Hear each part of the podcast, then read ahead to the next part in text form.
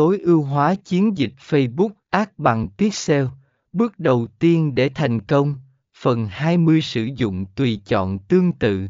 Lucaliket ODN Facebook cho phép bạn tạo đối tượng mục tiêu tương tự dựa trên danh sách khách hàng hiện có hoặc dữ liệu pixel.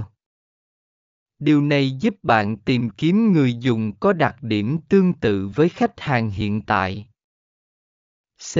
Tạo chiến dịch quảng cáo liên quan đến mục tiêu khi bạn đã xác định mục tiêu và đối tượng mục tiêu, bạn cần tạo chiến dịch quảng cáo liên quan đến mục tiêu đó. Điều này bao gồm